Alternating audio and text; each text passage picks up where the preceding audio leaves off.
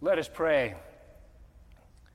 God of life, we gather in this season of resurrection, surrounded by despair and worry and even death. Still, the light of life streams through these windows, emanating from the pages of your word. Remind us that you and humans in other ages have overcome the darkness, convincing us again that so shall we, to the glory and praise of our Lord Jesus. Amen. Reading from God's Word, the Old Testament, the book of the Psalms. In your order of worship, it says verses one through eleven. I'm going to uh, skip around a little bit in those uh, verses, so if, if you are following along in your Bible, you'll have to scramble to keep up. The psalmist says, "Protect me, O God, for in you I take refuge. I say to the Lord, you are my Lord. I have no good apart from you. As for the holy ones in the land, they are the noble, in whom is all my delight. The Lord is my chosen portion and my cup. You hold my lot. The boundary lines have fallen for me in pleasant places. I have a goodly heritage. I bless the Lord who gives me counsel. In the night also my heart instructs me. I keep the Lord always before me. Because he is at my right hand, I shall not be moved. You, O God, show me the path of life. In your presence there is fullness of joy. In your right hand are pleasures forevermore." Reading also from the Gospel according to John, the twentieth chapter, verses nineteen and twenty, and then twenty-four through twenty-nine. When it was evening on that day, the day of resurrection, the first day of the week, and the doors of the house where the disciples had met were locked for fear of the Jews, Jesus came and stood among them and said, "Peace be with you." After he said this, he showed them his hands and his side. Then the disciples rejoiced when they saw the Lord. But Thomas, who was called the twin, one of the twelve, was not with them when Jesus came. So the other disciples told him, "We have seen the Lord." But Thomas said to them, "Unless I see the mark of the nails in his hands and put my finger in the mark of the nails and my hand in his side, I will not believe." A week later, his disciples were again in the house, and Thomas was with them. Although the doors were shut, Jesus came and stood among them and said, "Peace be with you." Then he said to Thomas, "Put your finger here and see my hands. Reach out your hand and put it into my side. Do not doubt, but believe." Thomas answered him, "My Lord and my God." Jesus said to him, "Have you believed because you have seen me? Blessed are those who have not seen and yet have come to believe." This is the word of the Lord. Thanks be to God.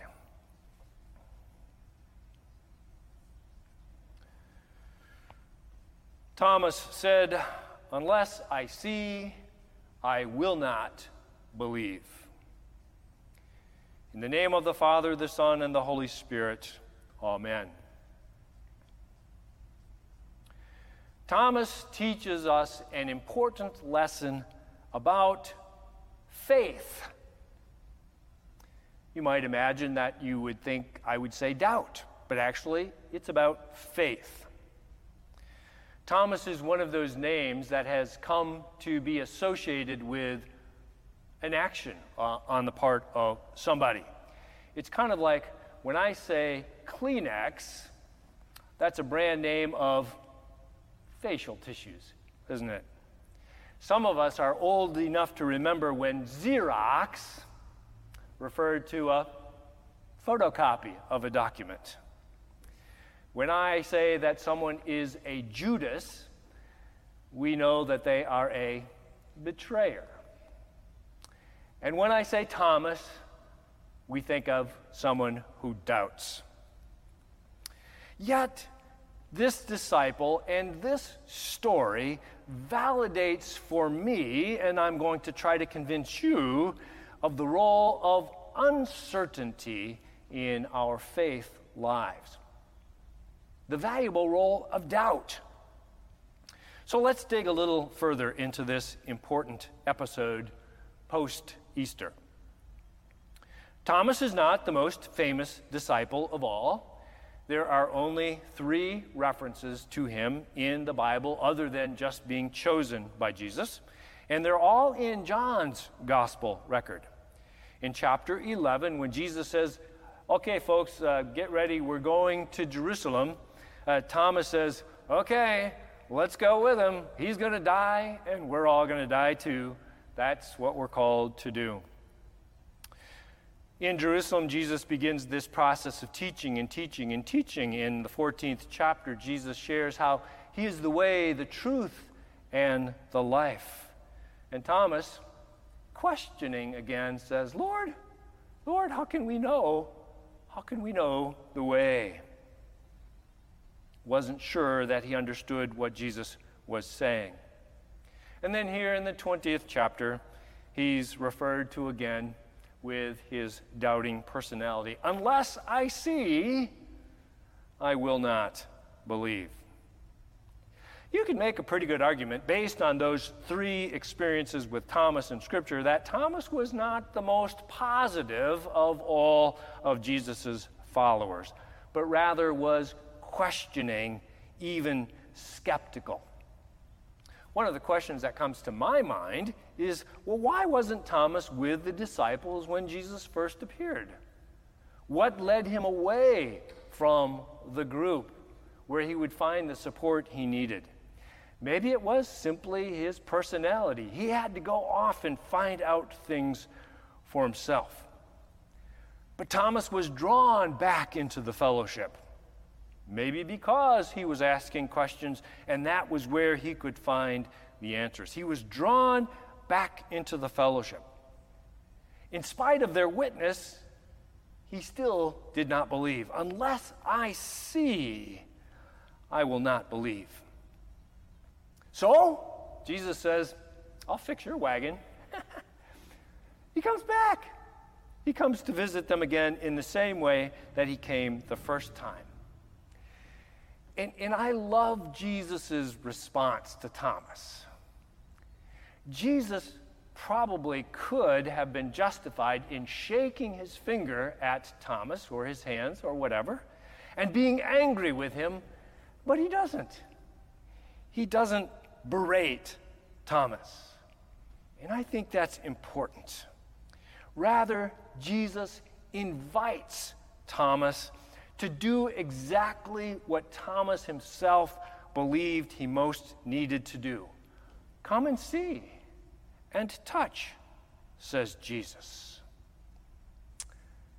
For Thomas, seeing sufficed, and his doubts were transformed. My Lord and my God. Thomas may not have been the most popular or most famous or most often uh, quoted disciple of Jesus, but he is believed to have had an incredibly influential ministry.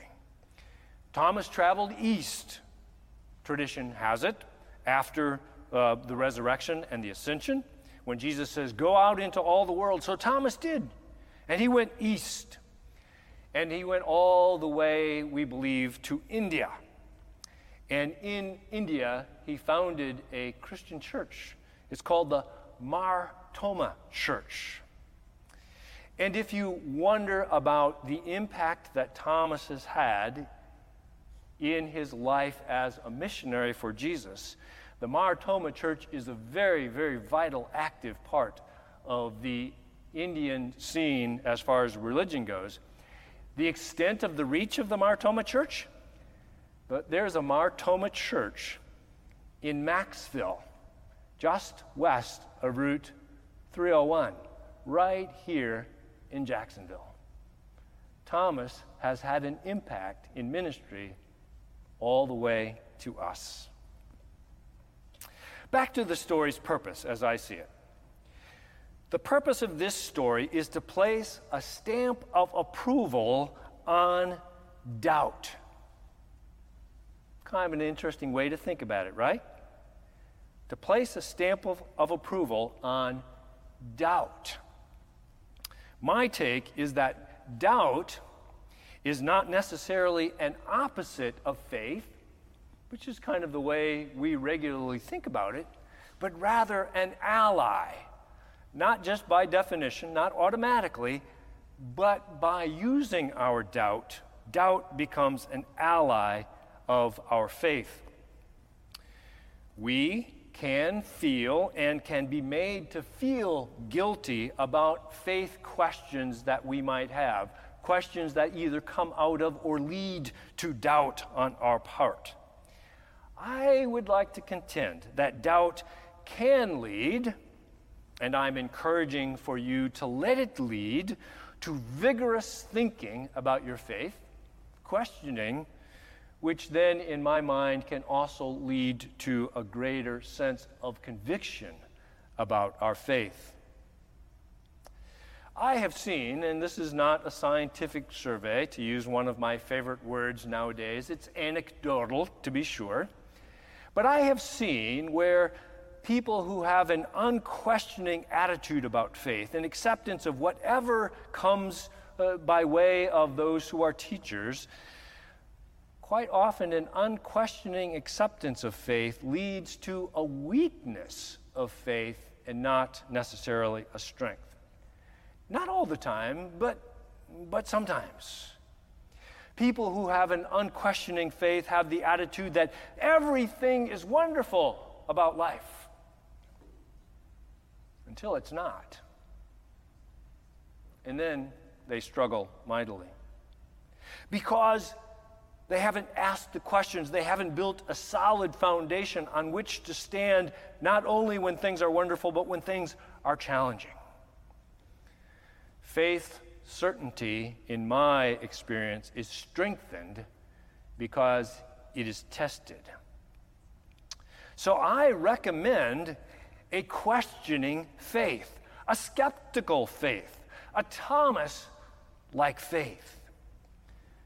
Because one who doubts has a tendency to dig. And when we dig, we find answers that we didn't have before. I often say that I don't want to be a part of a church that teaches what to think. So I stand up here on a Sunday morning and say, you all need to do this, and you all need to think this, and you all need to act this way. There's some of that. But mostly, I want to be a participant in a church that encourages and shows people how to think, so that when they come to their moments of questioning and doubt and skepticism, they have resources on which to call to work through it.